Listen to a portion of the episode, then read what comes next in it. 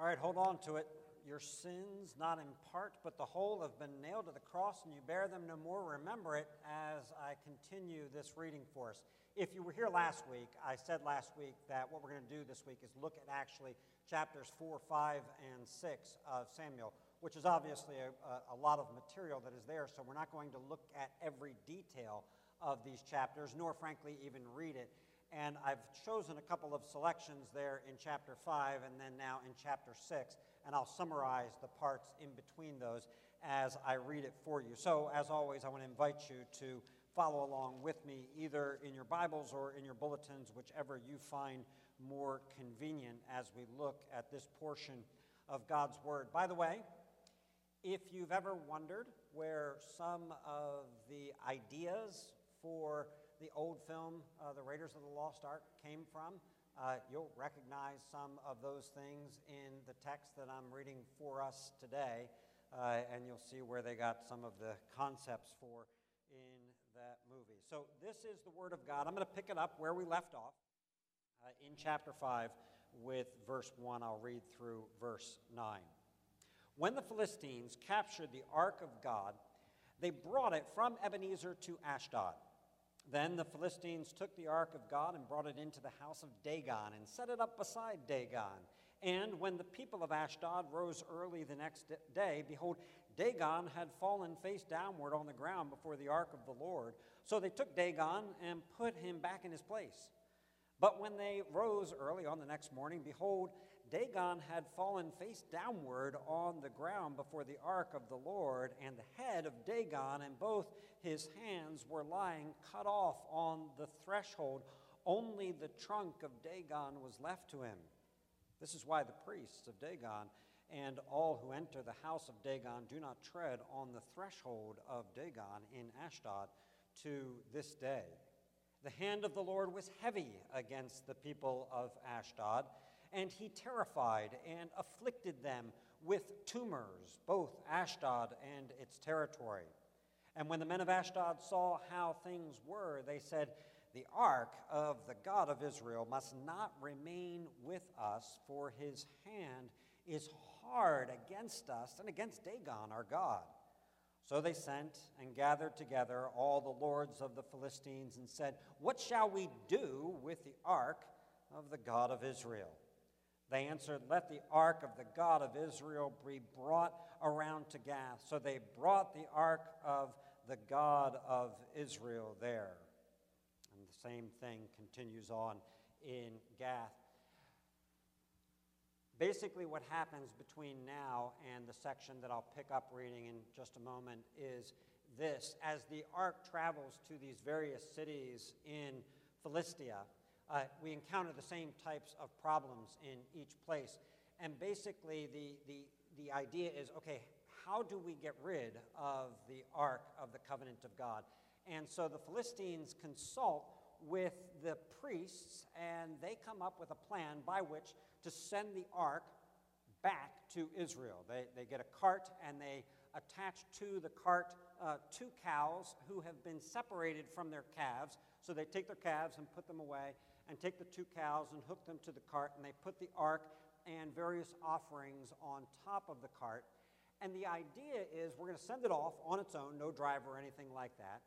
And if it goes straight to Israel, in other words, if the, if the mother cows don't do what mother cows would be want to do, which is to return to their calves, but instead go straight along the road and go over to Israel, we will know that indeed the ark was the problem. If, on the other hand, they just kind of turn around and go back to see their calves, we'll know that this was all just like a coincidence, a, a bad coincidence. The tumors came, it just happened that we had the ark at the same time. So they do that. They load the ark, uh, and the ark travels over to Israel exactly as providence, the hand of providence would take it. And it arrives in a village, which is a border village between the territory of Israel at that time and the territory of Philistia, uh, Beth Shemesh. And it gets to Beth Shemesh, and as it comes into that village, the people rejoice as they see the Ark of the Covenant returning into the village. There are Levites there, they offer sacrifices, and everything seems to be restored uh, because the ark has returned. And now I'm going to pick up the reading uh, at uh, verse 19 of chapter 6 and just read through the end of chapter 6, so three verses here. And he struck some of the men of Beth Shemesh because they looked upon the ark of the Lord. He struck 70 men of them, and the people mourned because the Lord had struck the people with a great blow. Then the men of Beth Shemesh said, Who is able to stand before the Lord, this holy God? And to whom shall he go up away from us? So they sent messengers to the inhabitants of Kiriath Jearim, saying, The Philistines have returned the ark of the Lord.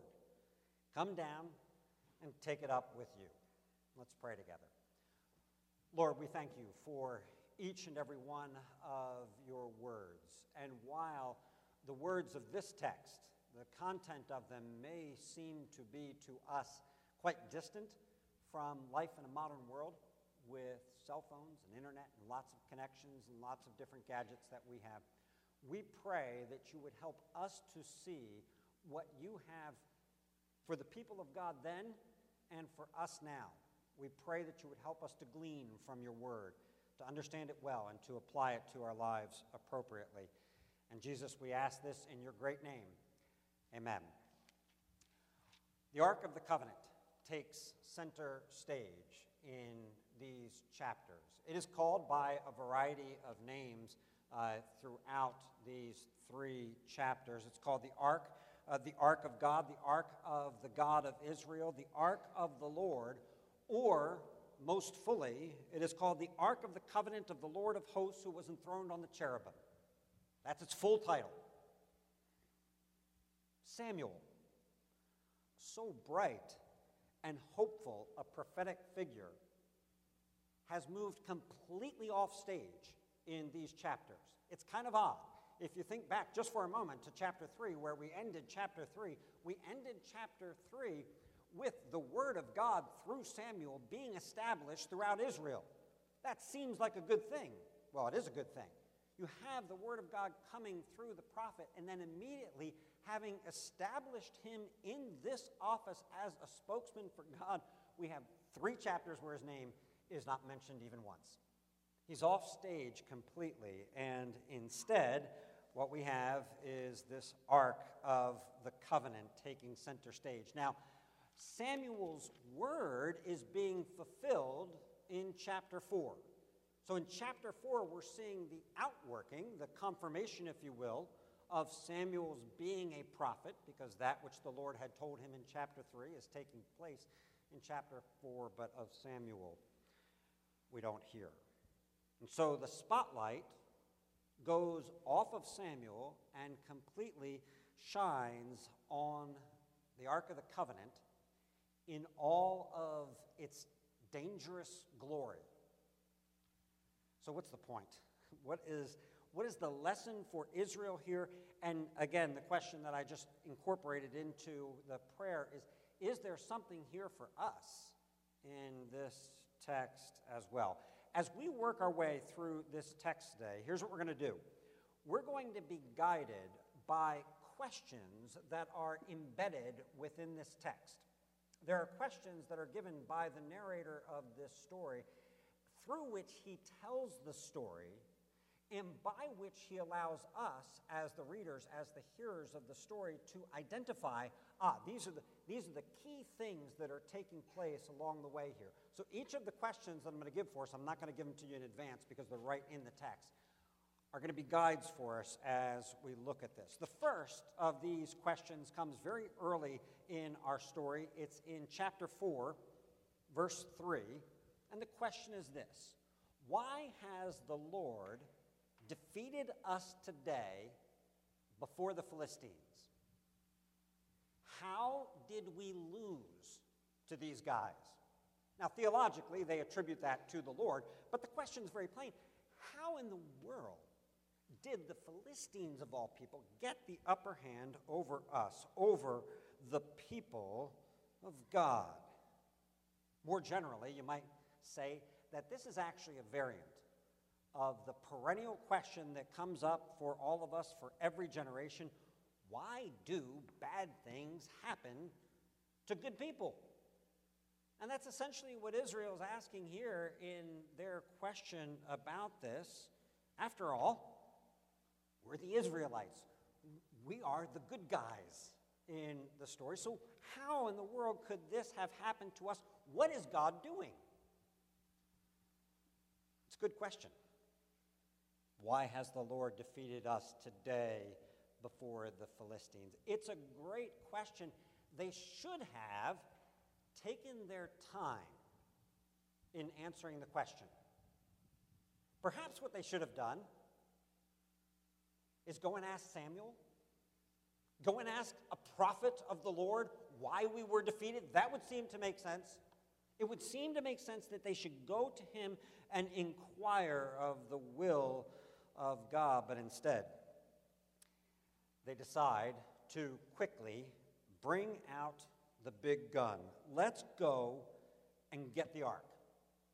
After all, the ark is over there in Shiloh, and we know the old stories about the ark. We know how the ark of God led the people in the wilderness. We know how the ark of God helped the people as they crossed into the promised land. We know how the ark of God was used by God in defeating, for example, Jericho. Ark is over there in Shiloh. We just lost a battle. Answer go get the ark of God. In Numbers chapter 10, verse 35, we read this about the ark. And whenever the ark set out, Moses said, Arise, O Lord, and let your enemies be scattered, and let those who hate you flee before you. Okay, so that's what they're hoping here. They're hoping that the same kind of thing that worked then is going to work now when it comes to the ark. But if we, if we consider this for just a moment, and I think this is fairly clear for us as we look at the text, there are significant problems, things that are not equivalencies between then and now as it relates to the ark itself. One of those is that this use of the ark that we see in this passage is all of the people's initiative. It is their idea. They are not following the ark. They have gone to get the ark and do what they want to do with the ark. Whereas in all of these other places, it is the Lord, through his prophets and through the outsetting of the ark, that leads the people to follow. They have no command of the Lord to go into this battle or to go and get the Ark of the Covenant and to put it in front of them.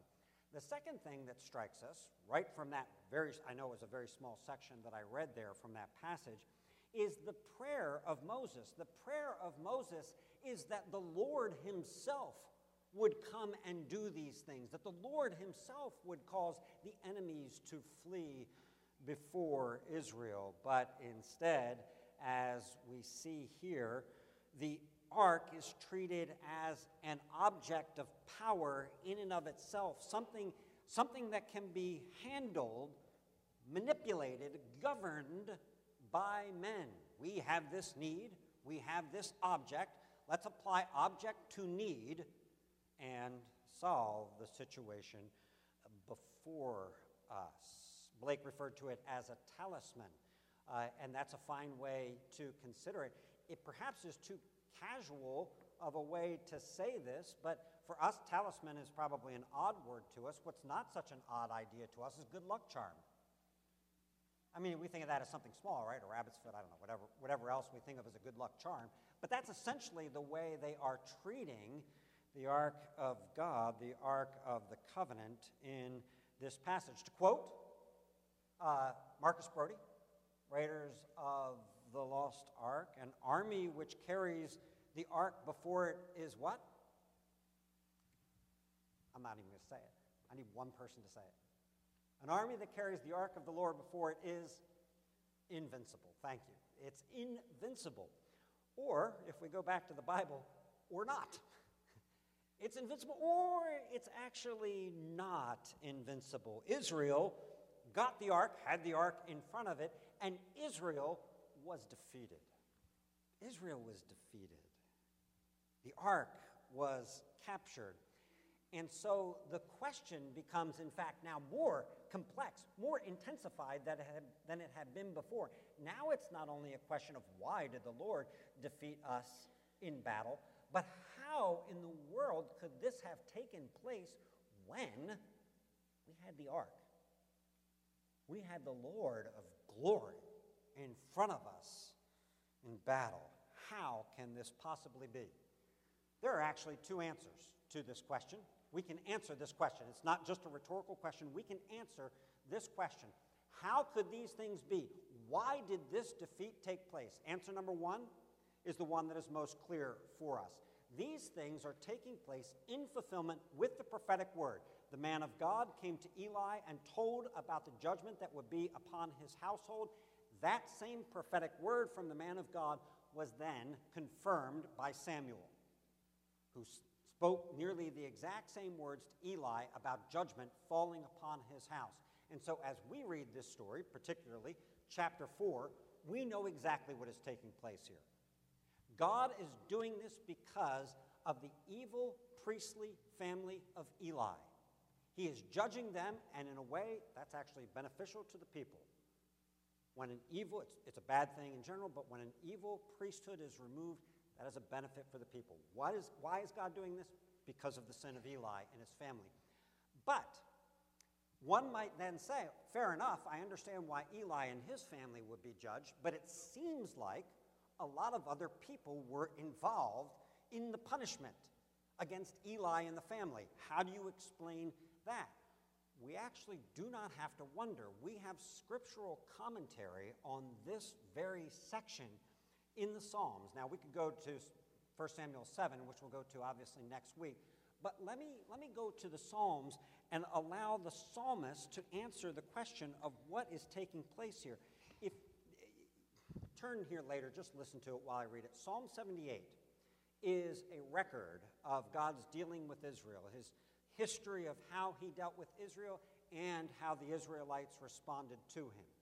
And after getting to a section in which the, God has brought the people into the land and given, him, given them their various inheritances, which took place in the book of Joshua, then we move into Judges and we read this from Psalm 78, beginning at verse 56 and yet they tested and rebelled against the Most High God and did not keep his testimonies, but turned away and acted treacherously like their fathers.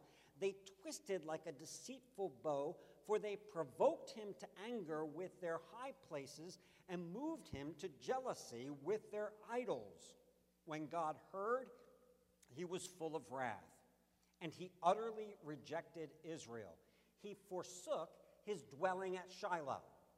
Okay, this is the, this is the ark coming out of Shiloh now. He forsook his dwelling at Shiloh, the tent where he dwelt among mankind, and delivered his power to captivity, allowed it to go into Philistia to be captured there. His glory to the hand of the foe. The Philistines now have the glory of the Lord, Ichabod. He gave his people over to the sword and vented his wrath on his heritage.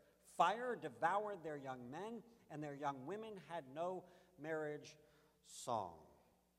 Their priests fell by the sword, and their widows made no lamentation.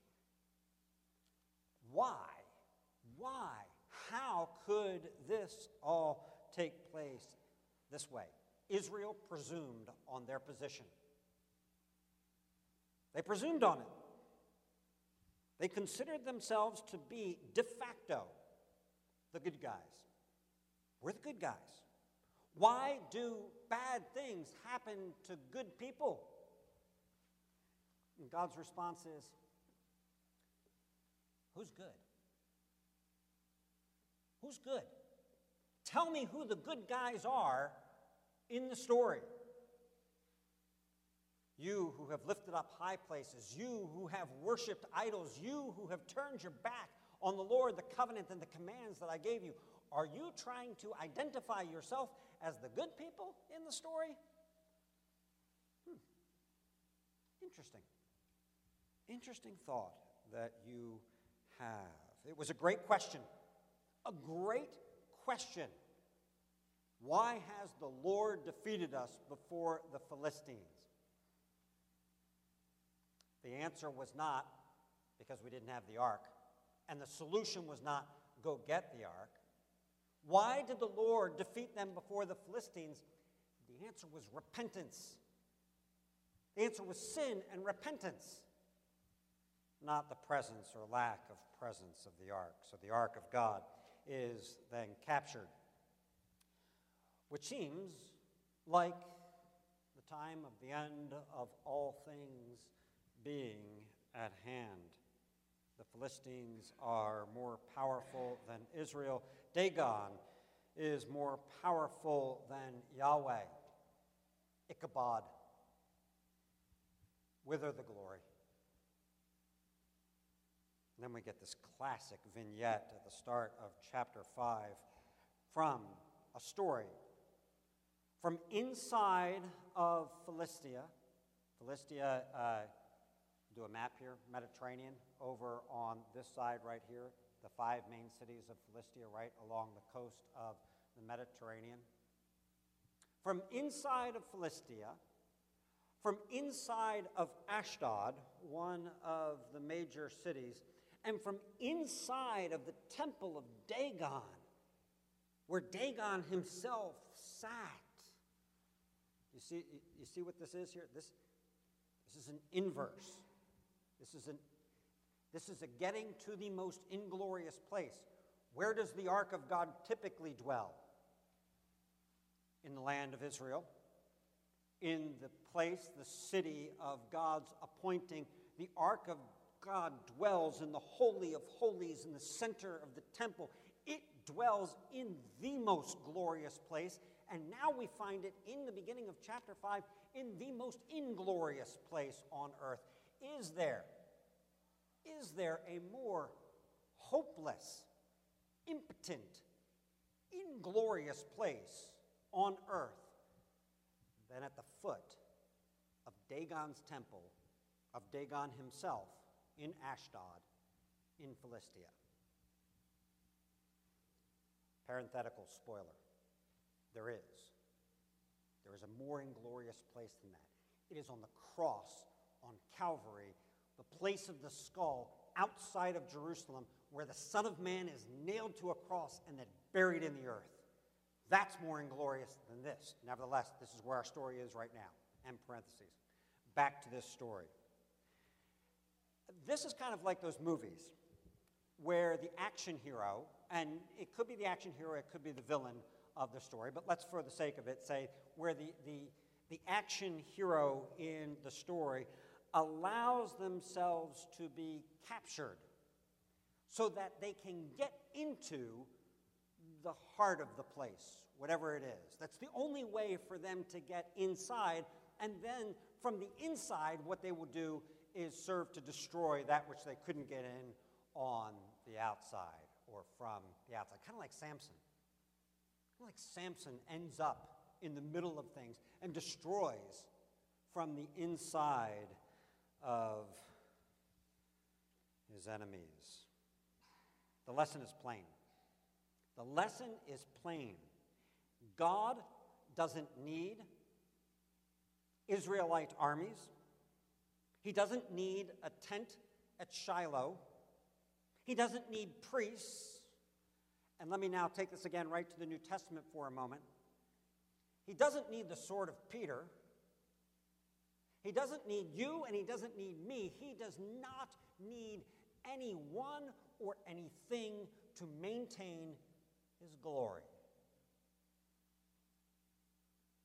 He's free. He's sovereign. He's triune and he is almighty. And without going into all of the details of the story, that spells trouble for Dagon. It's not good to have that God around you. And it spells trouble for the Philistines as well. The Lord who defeated Israel is now the Lord whose heavy hand is upon the Philistines And I won't go into this in detail, but I just want to say, because I've referenced it already before, it was already brought up to us in chapter 2. There's a play that's going on here between the words, the, the ideas of things being heavy and the glory of God. Okay, remember that in Hebrew, those are the same words.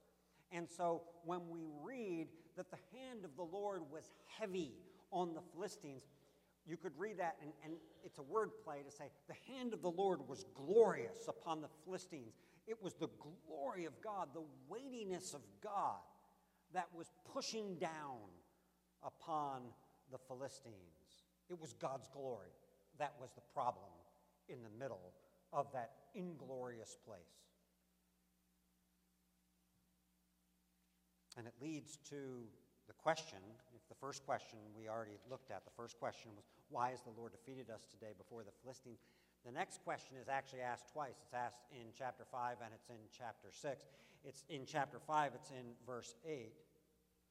What shall we do with the ark of the God of Israel? It's in chapter 6 as well. What do we do with the ark of the Lord? That becomes the question for them. They thought, they thought they had captured the prize of prizes. They thought they had captured in this battle lightning in a bottle. It was a lightning in a bottle kind of moment, or at least thunder in a box. If it's not lightning in a bottle, we've got thunder in a box. We've got Israel's God, and we know something about this God. We know something about the way that he worked in Egypt and we have got it. But of course, it turns out to be a lot more trouble than it's worth.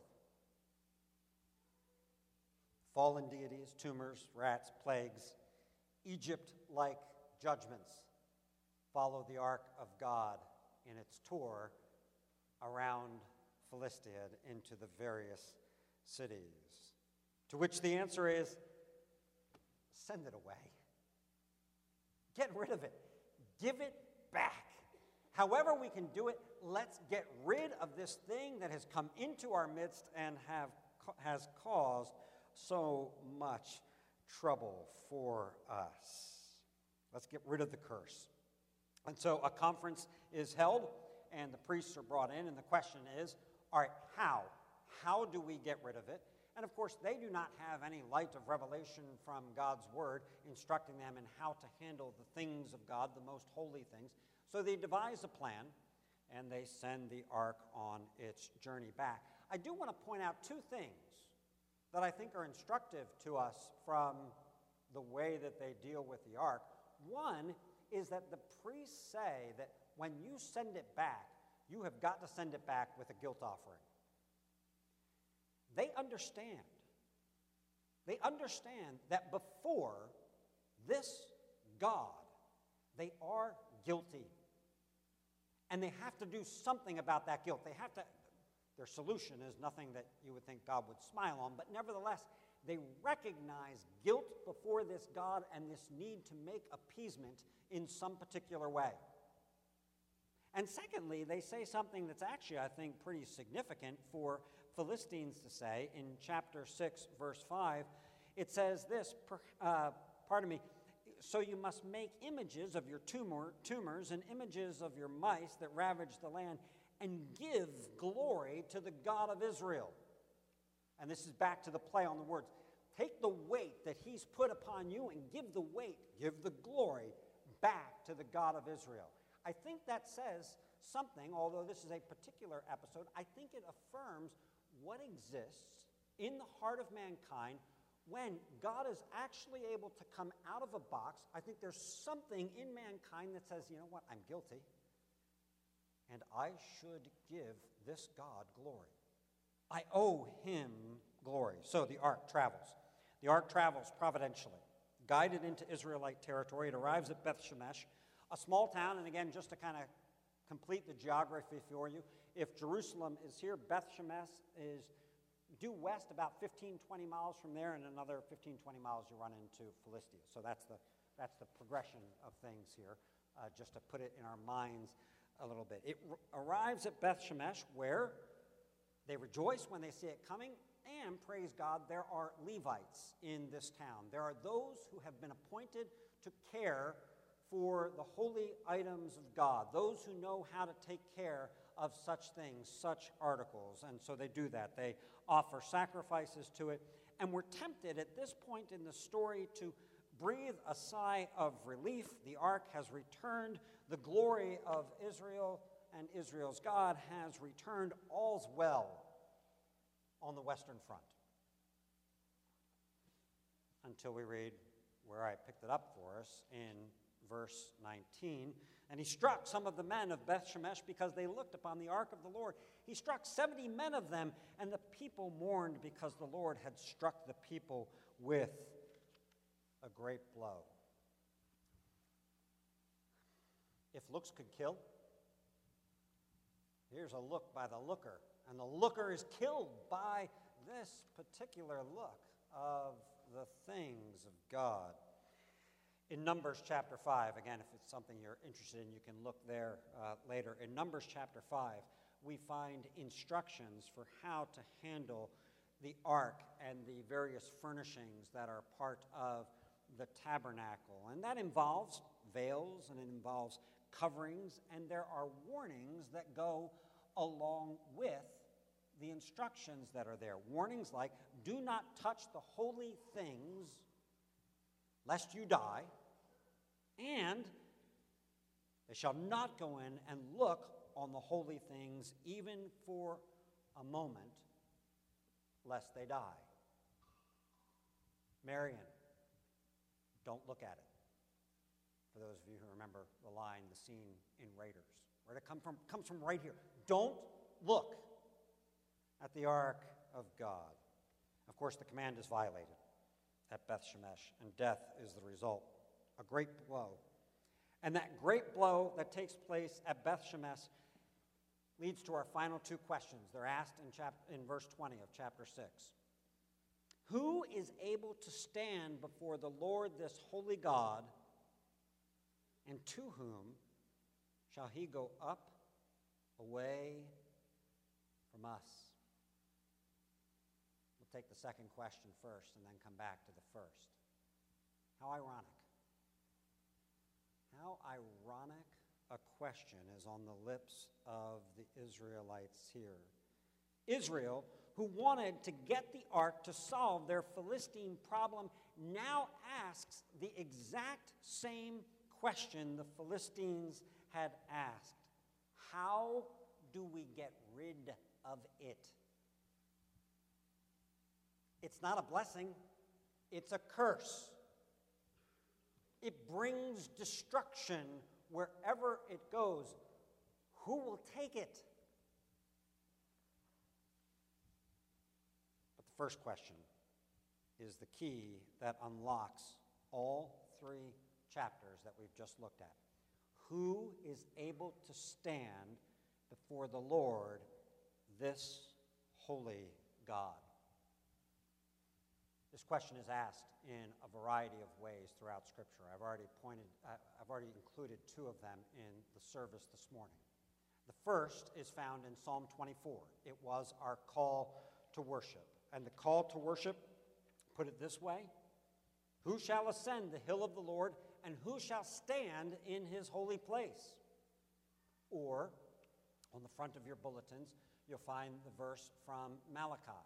You're familiar with it because of the Messiah and Handel's arrangement of the verse. But the question remains there in the book of Malachi regarding this messenger of the covenant. Behold, he is coming, says the Lord of hosts, but who can endure the day of his coming, and who can stand when he appears? Indeed, he's coming, but will you be able to stand at all in that day? That's the question. It's asked all over Scripture how can we stand in the presence of God? Now, the psalmist provides an answer. It was on your lips this morning in the call to worship. Who can stand before God? He who has clean hands and a pure heart can stand before God. But in our passage, the Philistines and the Israelites have learned the hopelessness of that royal standard. The answer is given, But who's that? Who's that person? Who has clean hands and a pure heart? Show him to me. What the Philistines and the Israelites learned is that it is better, if possible, to avoid the presence of God, to keep it far away from you, for it is a dreadful thing for sinners to come into the presence of the Lord, this holy God. The presence of God has led to defeat without discrimination. It has led to defeat for Israelites, it has led to defeat for Philistines. Reflecting on that idea, the Apostle Paul asks, as a Jew, what then? Are we Jews any better off? No, not at all, for we have already charged that all, both Jew and Greeks, are under sin. That's the lesson here. Both Israelites and Philistines, priests and parishioners, are under sin. All right, so what does this all say to us? I don't imagine that any of you have a statue of Dagon in a closet at home. If you do, let's talk after service um, and, and, and think about that. This passage will not resolve the current, the ongoing, the ever present Israeli Palestinian disputes or instruct us in how to guard or not guard borders. Well, at least it might tell us how not to guard our borders. Don't take the Ark of the Covenant and go and put it on the border and think that that will be the way to guard a border. And we don't have a replica of the ark. There's no replica of the ark behind us. There is something red with a covering. It's just an old table that I found in the basement. So that's all that is uh, back in the center here. No replicas of the ark. So what does this have to say to us? I think there are two things, brothers and sisters, that we ought to be at least provoked by when we look at a text like this. The first is a call to examine our hearts. The sin of both the Israelites and the Philistines was thinking that they could control, they could manipulate, they could use God to advance their own ends. They trifled with God. They treated him lightly and then felt the judgmental weight of his glory. I, think it is worth us individually asking ourselves the question, I'm not going to try and enumerate how this might be, but just asking ourselves the question are there ways in which I do the same thing? Are there ways in which I treat God lightly in a trifling manner?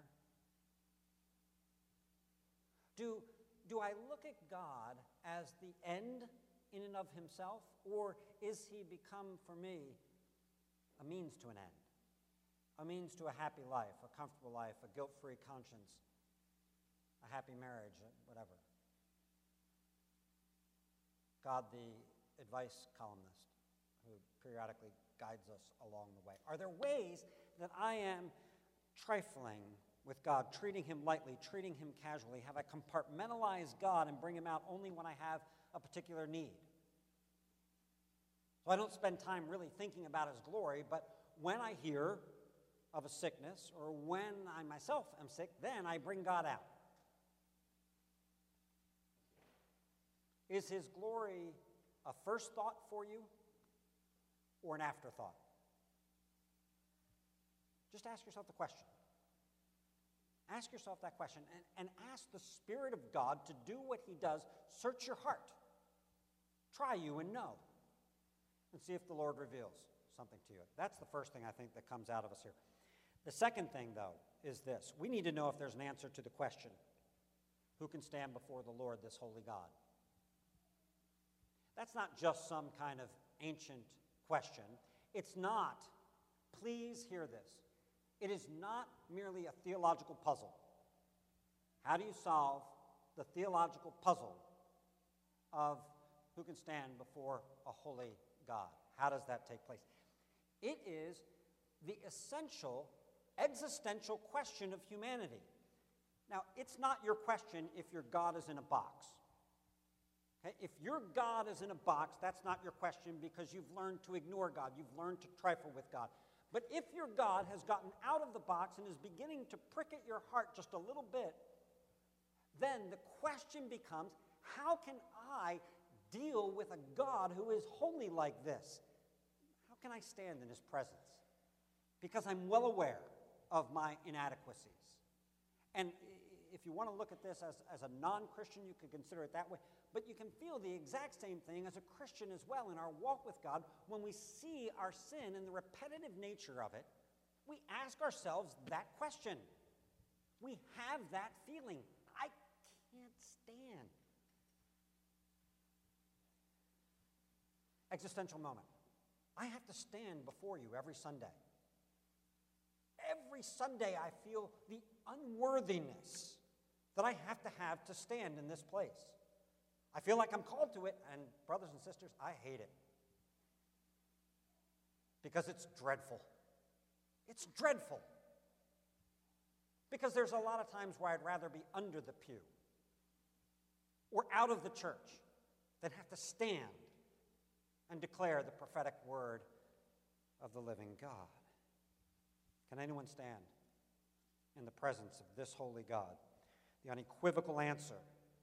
It's not a theoretical question, it's not a hypothetical question, not rhetorical. The unequivocal answer of the prophetic word of God is that God has received his incarnate Son, Jesus Christ, into his presence. He is the faithful, the holy high priest who has offered himself, who suffered in glory, who put himself in the most inglorious position on the face of the earth in the deepest of the depths, and then was raised up. Was raised up out of that place and brought in, not into some image, not into some copy of the Holy of Holies. That's the tabernacle and the temple. They're just copies. They're copies of the heavenly reality in which now Jesus has been brought and resides in the presence of God. As the eternal Son of God, he ever dwelt in the presence of his Father, but in his incarnation, death, resurrection, something different took place. A man, a man now dwells in the presence of God. A human, the God man to be sure, but a human now dwells in that place in the Holy of Holies. And by his sacrifice, he has made a way, made a path for us to experience instead of destruction. The verse that's on the front of your bulletin, it was our New Testament reading last week. Instead of destruction, times of refreshing from the presence of the Lord. What a transformation. That's what Peter says. Look to the Lord Jesus Christ that for you, instead of destruction, you might find times of refreshing. Do you think anybody in 1 Samuel 4 through 6 could imagine times of refreshing from the presence of the Lord? Hardly. But now a man. Now a man stands in that place. And so Paul writes Through Jesus, we have also obtained access by faith into this grace in which we stand. And we rejoice in the hope of the glory of God. The weight of the glory of God will do one of two things it will crush you and destroy you, or it will be to us wonderful, sweet, refreshing, substantive. Who is able to stand before the Lord, this holy God? The answer is Jesus is able. And in him, and by faith in him, you are able. The Apostle Peter says, This is the true grace of God. Stand firm in it. Lord, help us. Help us not to treat you lightly. In every corner of our lives, help us not to treat you casually. To think that it's just a buddy relationship that we have with you, the Almighty, the Holy One. But thank you for your Son, our Savior, and our hope. And thank you for the invitation, for the call, for the assurance, for the promise, for the times of refreshing that we now have in your presence because of Him. Help us to grow in those things and help us to stand firm in it. When the seas of doubt, the guilt of sin, when the recognition that all is not well in our hearts, when that all rears its ugly head in our lives, help us to stand firm in the true grace. We ask in your name, Jesus the Christ. Amen.